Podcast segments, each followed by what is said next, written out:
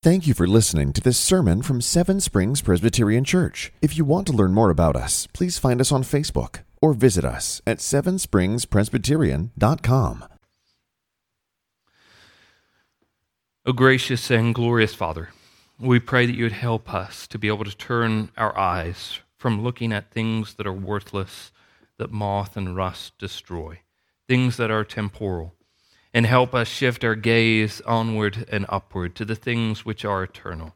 That you would give us life in your ways. That you would confirm to us your very promises which you have laid out. That you may be feared and honored. That we would tremble in honor and awe and reverence. Turn away the reproach that we dread. Help us to be able to turn to your rules which are good. Help us, Lord, as we long for your precepts.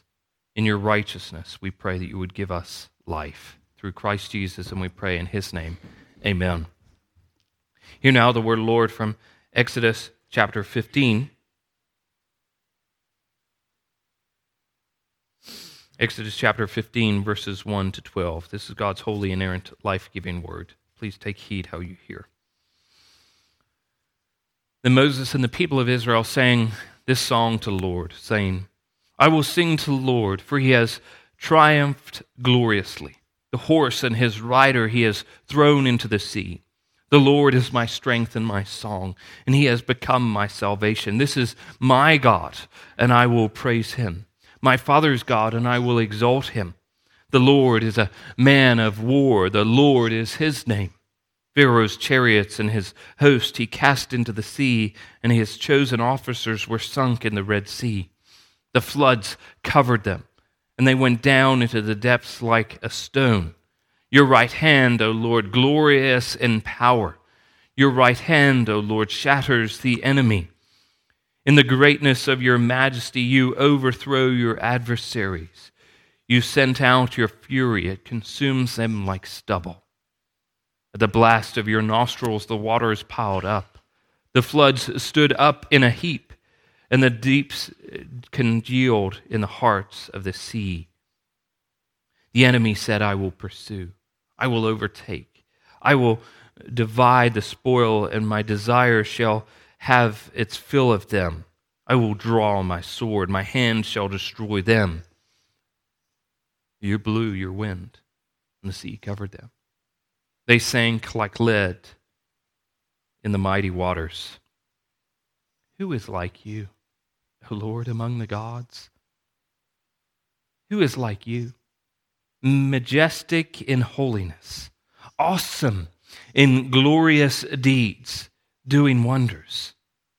You stretched out your right hand, and the earth swallowed them. The grass withers, the flowers fade but the word of our Lord will stand forever. Imagine, if you will, an image of a, a bustling city, streets filled with people as they walk in their ways, each to their appointments that they have, engrossed in their own world as they navigate through this jungle among the throngs of these pedestrians, you notice a, a, particular man sitting on a bench. This young man grasping at something with his hand, dazzling white screen. He seems in, in absorbed by this screen. As you draw closer, it's not merely that he's on his phone doing these various tasks that many people do, looking through social media, checking emails, but yet he is interacting with something. An app, you find out that he he's, is entitled his, his Pocket God. And, and, he, and he goes to this Pocket God to be able to seek, to be able to understand the world in which he lives. Ask big questions, fix big problems to, to give him comfort in times of need. He's developed this app himself.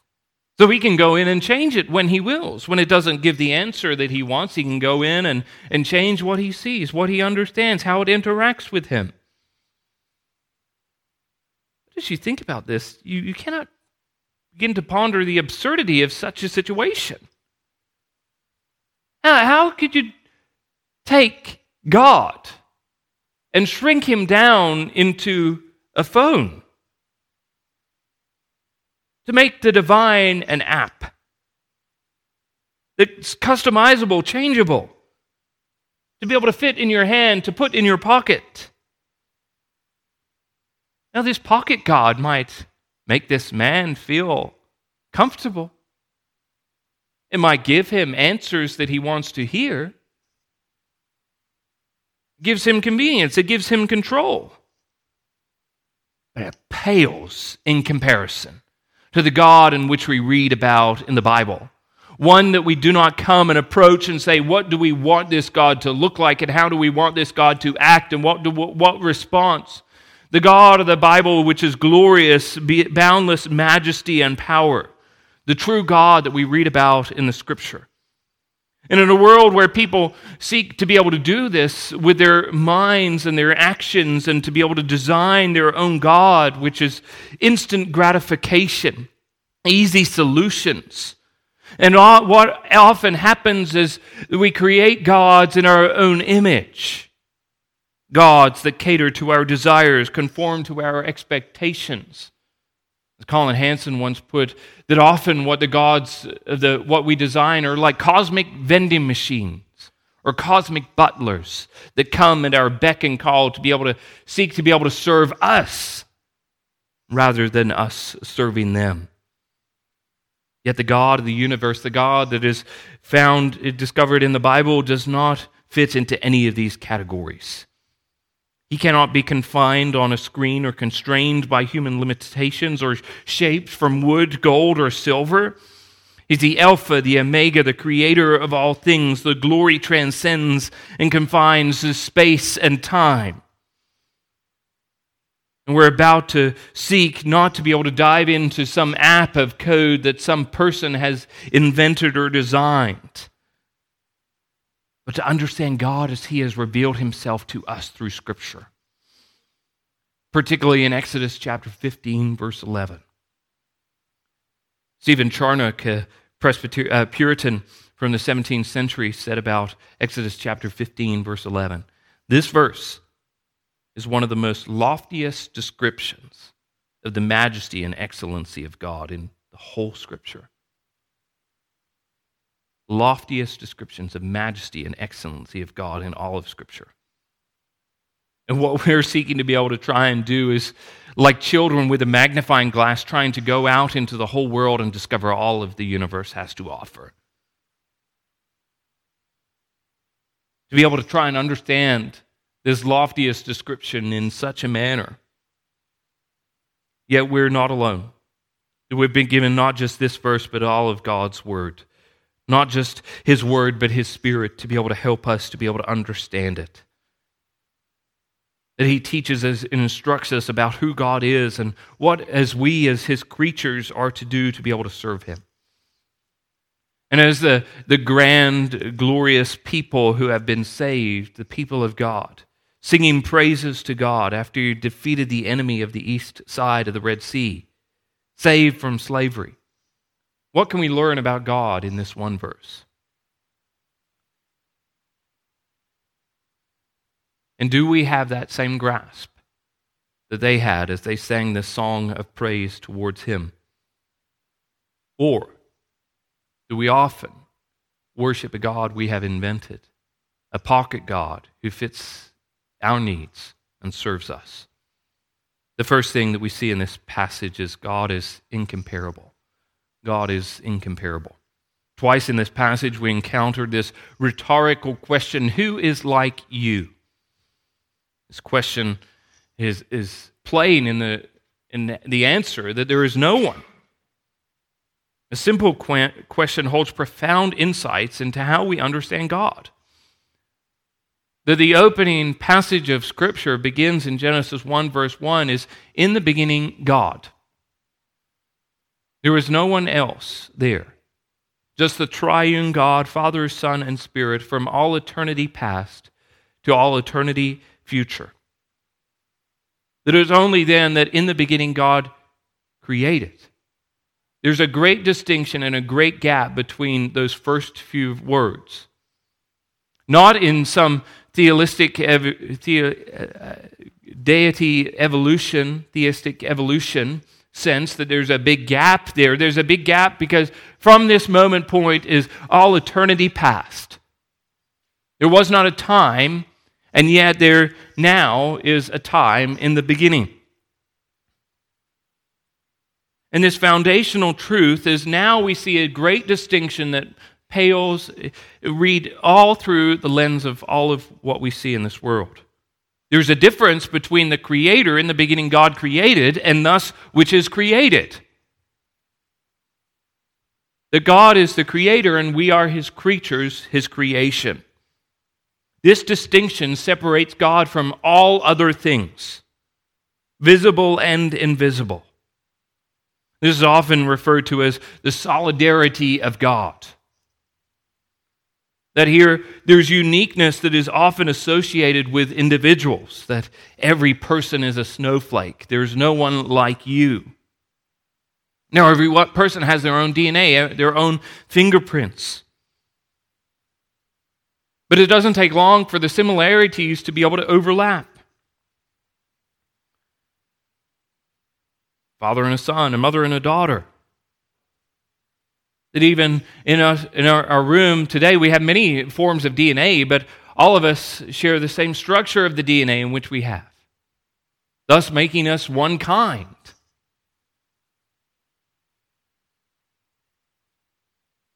But yet, nothing,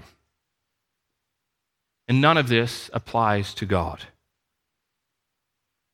Their similarities exist within these categories of creation there is nothing that compares to God. Who is like you, Moses writes as the people sing, affirming that there is no one like God. This theme reoccurs throughout Exodus, particularly in the signs and wonders in chapters 8 and 9, demonstrating there is no one like God. More specifically, it's not merely that there is a God that is unique, but specifically, there is a specific God who exists, not just a deity that forms somewhere and somewhere, but this God has a name.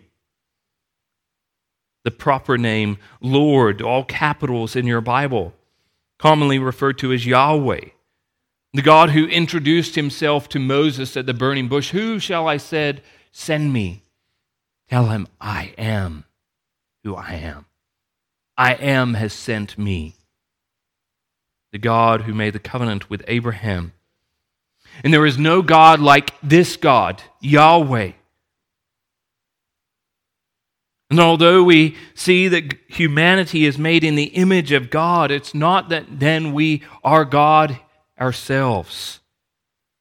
This is the very temptation which was given to Adam and Eve. For God knows when you eat of the the tree of the good and evil, you will become like him.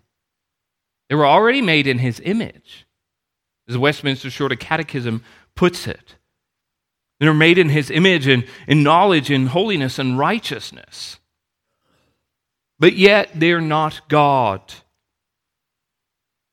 That they reflect God's image. Adam and Eve are not God. Man is not God. He's made a little lower than the angels, and yet God still cares for him, puts a crown upon him.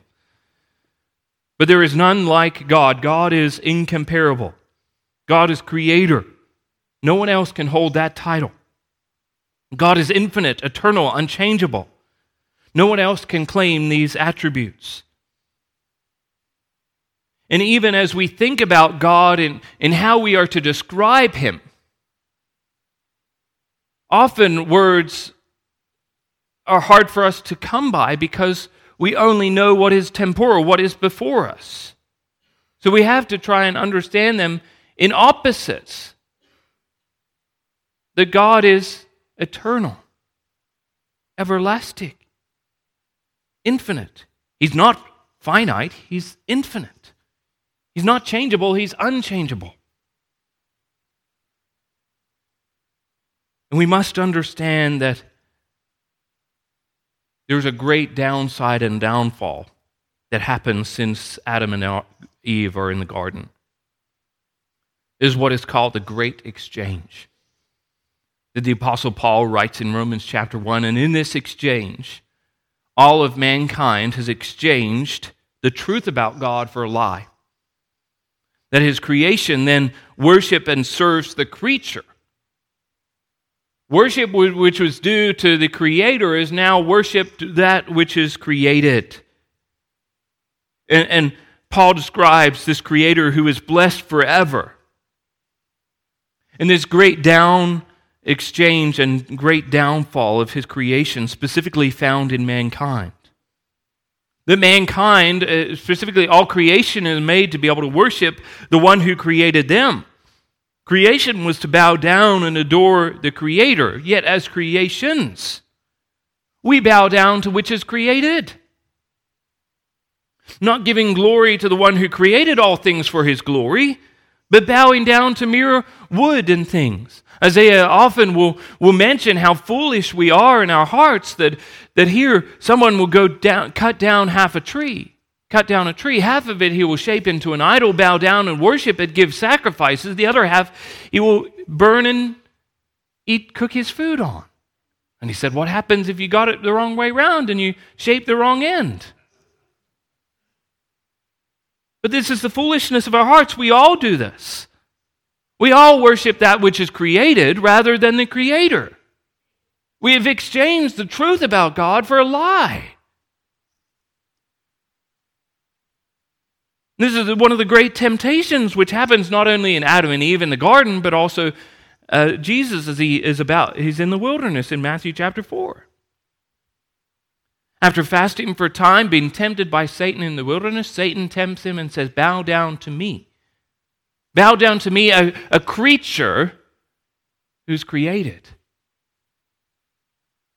And Jesus' response was not like that of Adam and Eve in the garden, not like us in our lives. But Jesus responded by saying, You shall worship the Lord your God. To him only you shall serve. And even in, in this verse here, it's not merely that there's no one like God, that He is the God, the Creator. But there's no one like God in any other gods, plural, lowercase g. That there's, there's no comparison between the God of the Bible, the God Yahweh, to the gods which exist in this world. Throughout Exodus, again, we've, we've pointed out that here is not merely that God is showing victory over Pharaoh, not only his victory over his army, but also the, the gods of the Egyptians. And the Egyptians had many gods, all found in creation. They would worship the sun god for providing them light. They would worship Hapi, the god of the Nile who gave fertility and life to their land. They would worship gods of war who would save them and de- defend them. And yet, what they're doing is they're worship creation. They see creation, and instead of giving glory to God who brought forth the life, where all life proceeds from God the Father, they give glory to a river instead of the God who made the sun, who caused it to be able to rule over the sky, and to be able to worship the creator of the sun, they worship the sun. And so, too, is a great defeat of the Egyptian gods, and there is no God like the God of the Bible. Even in our lives we must be cautious to be able to see that there is none like God, that we serve God and Him alone, that God deserves the glory and honor and praise. And we are quick to be able to exchange the truth about God for a lie. We give thanks and praise to the gifts that God bestows upon us and not the giver of the gifts we're quick to be able to worship that is, which is created rather than the creator. We worship those blessings which God gives us and elevate them, placing them amongst the gods. But we must remember there is none like God. The second thing that we see in this passage is God is holy.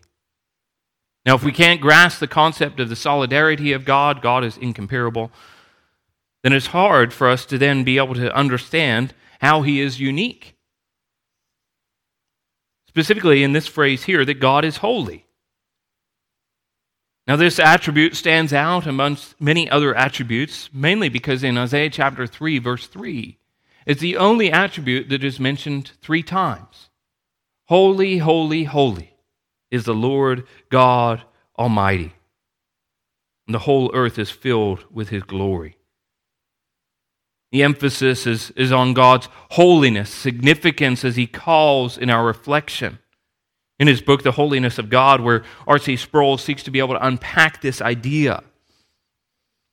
He helps us understand the nature of our response to God's holiness. As he writes, we must tremble before our God. He is still holy. Our trembling is not a tremor, is a tremor of awe and veneration, not of trembling of a coward or a pagan frightened by the rustling of a leaf. Luther explained it this way We are to fear God, not with a servile fear like that of a prisoner before the tremor, tormentor, but as the child, but as a child who do not wish to displease their beloved father. That here the holiness of God is, is what is in mind as they cry out, Who is like you, majestic in holiness? And the message of the gospel does not diminish this holiness of God, rather, it heightens our awareness of it. It also provides a way through Christ for us to approach God's presence with thanksgiving. As God cannot be divided or dissected into parts like we can, we may lose an arm or a leg, but we're still ourselves. But we cannot remove an attribute from God. For that is the very essence of who God is, his nature. Is known as the simplicity of God. And when we engage in worship, we behold God in all of his splendor and majesty. We should respond in the same awe and reverence that the countless witnesses throughout all of history have displayed. Our approach to God remains the same. We approach him by faith. And we should never assume that God is less holy in the New Testament than he is in the Old. We come before him with deep reverence and awe because who he is, he does not change. But we implore him to change us, to enable us to be able to grasp his holiness and our sinfulness, and for him then to make him holy as he is holy.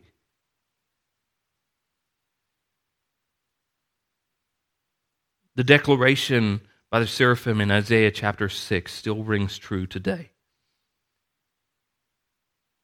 It is we who change, not God.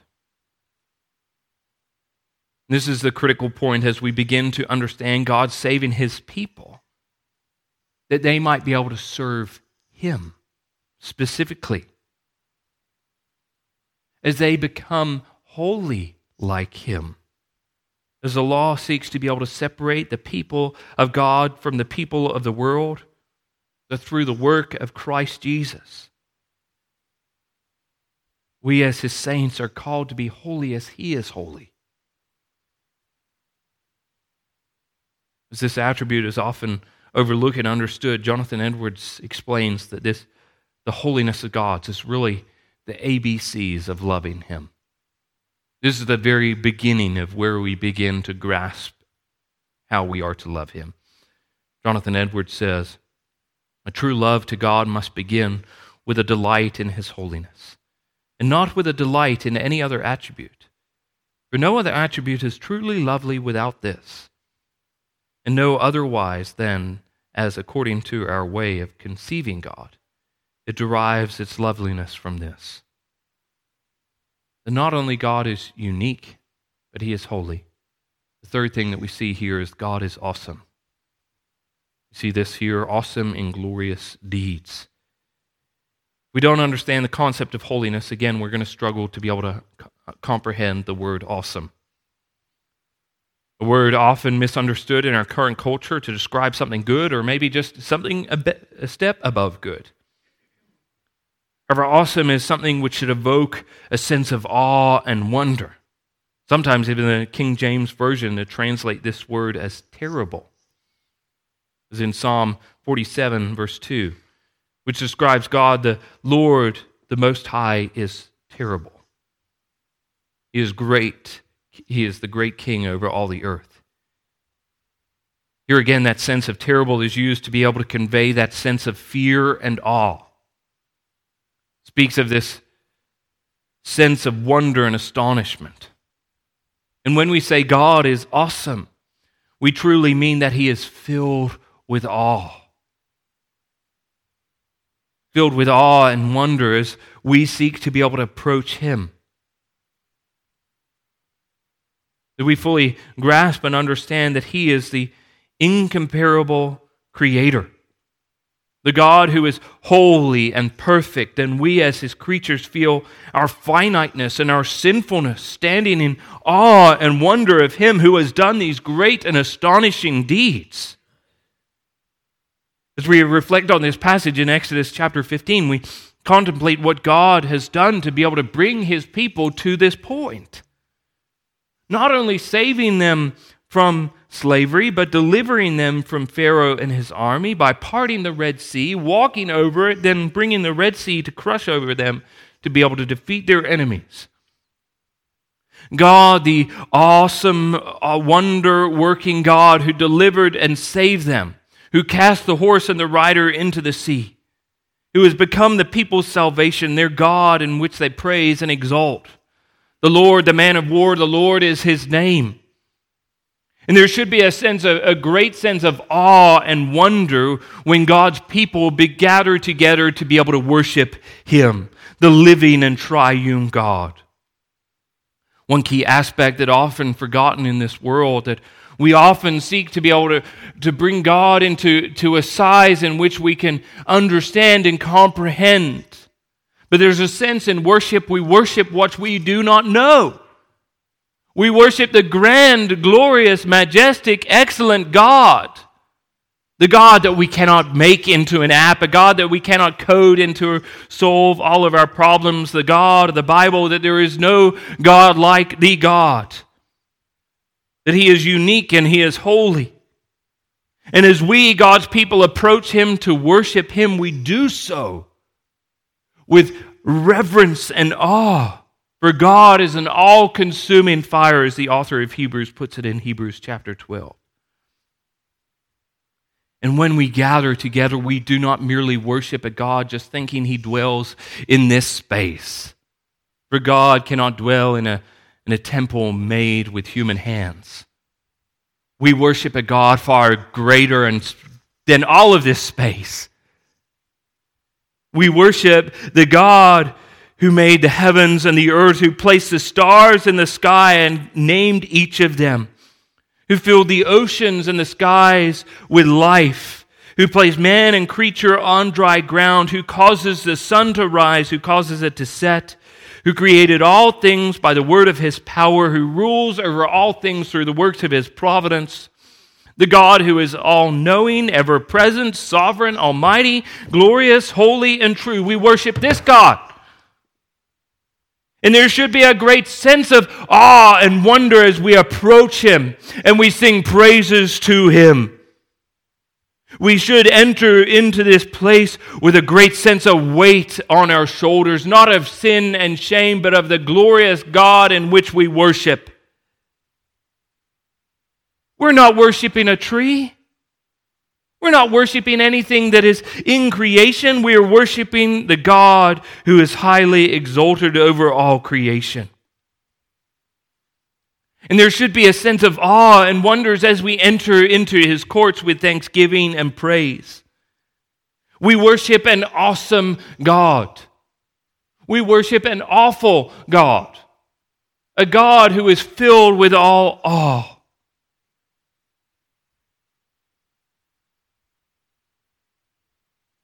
As we read through the Old Testament that God is the God that we still worship. He has not changed. The Old Testament used a word to be able to describe God's glory as kabod. Kabod is also used to be able to a sense of heaviness. And this is how we are to worship him. As the psalmist writes in Psalm 33, let the earth fear the Lord, and all the inhabitants of the world, world stand in awe of him. And in the New Testament, nothing has changed. We still worship the same living and true God. We come through the mediation of Christ Jesus, no longer in, in, in a type or a shadow, but still through the same doorway of faith.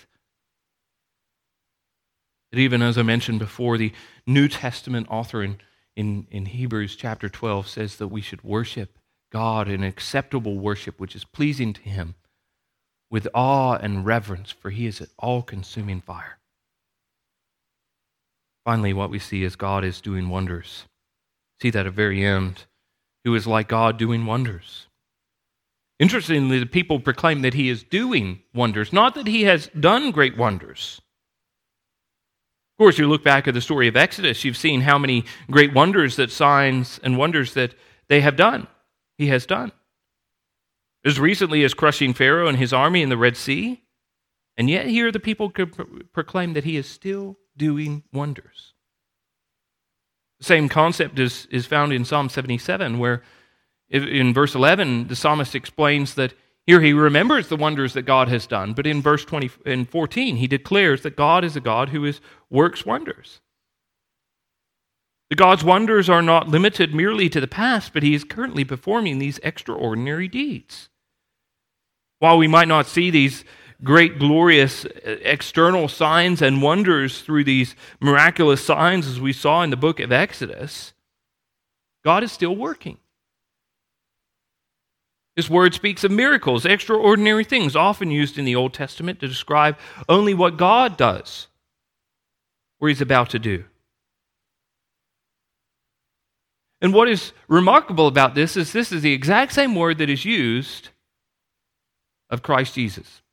In Isaiah chapter 9, when Isaiah speaks of the one to come, and he names, gives these titles to the one to come, one of the titles that he gives, Isaiah says that Christ is the wonderful counselor, the one who does these wonderful things and counsels. Here we see the second person of the Trinity filled with this wonder, doing wonderful things primarily through his word. He's a wonderful, doing wonder through the word in which he speaks.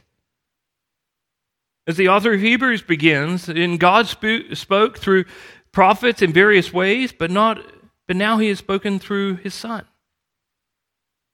And we see this wonderful counselor, the one who does these great and wonderful things.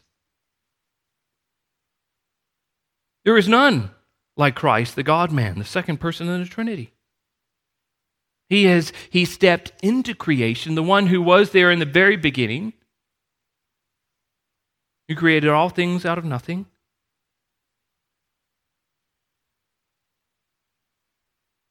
He's the one who came down and stepped into creation, becoming like us so that he might take our punishment from us.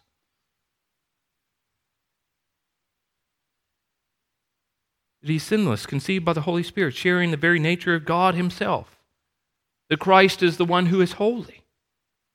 As the disciples cry out, You are the Holy One of Israel. We're doing great and glorious wonders, that they're filled with awe. As they're terrified in the boat as the storm surrounds them, and yet when Christ calms the storms, they're not worried about the storm that is gone and is past. They're terrified of the man who stands before them, who is doing these great and glorious signs and wonders. And we worship through this God man.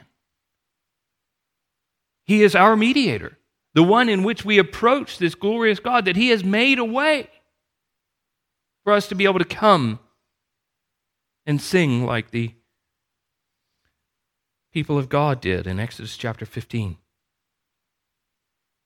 that we worship this amazing God, not a pocket filled God that we wanted to be able to develop or change or understand by picking and choosing what scriptures we want to put in to be able to have the output we want to get out of it. We worship a God that we cannot, never fully grasp and comprehend. And this is a glorious truth. Let's go to Lord in prayer. Let's pray. A gracious and most merciful Father, we give you thanks and praise that you are the one who is from everlasting to everlasting. Lord, that there is none like you. Lord, that you are the one who is majestic in holiness, awesome in glorious deeds, doing wonders. Lord, we worship the same God that we read about in Exodus chapter 15. And what a, a lofty description it is of you in one verse that we could only begin to reach the surface. Help us, Lord, to be able to fully grasp and understand this as we serve you with our whole heart, mind, and strength. Fill us with your Spirit, we pray. Amen. Thank you for listening to this sermon from Seven Springs Presbyterian Church. If you want to learn more about us, please find us on Facebook or visit us at sevenspringspresbyterian.com. Seven Springs Presbyterian Church began in 1874 and is a congregation of the Presbyterian Church in America located in Glade Spring, Virginia. Please join us for worship on Sunday at 10 a.m. and 6 p.m. for His glory and His gospel.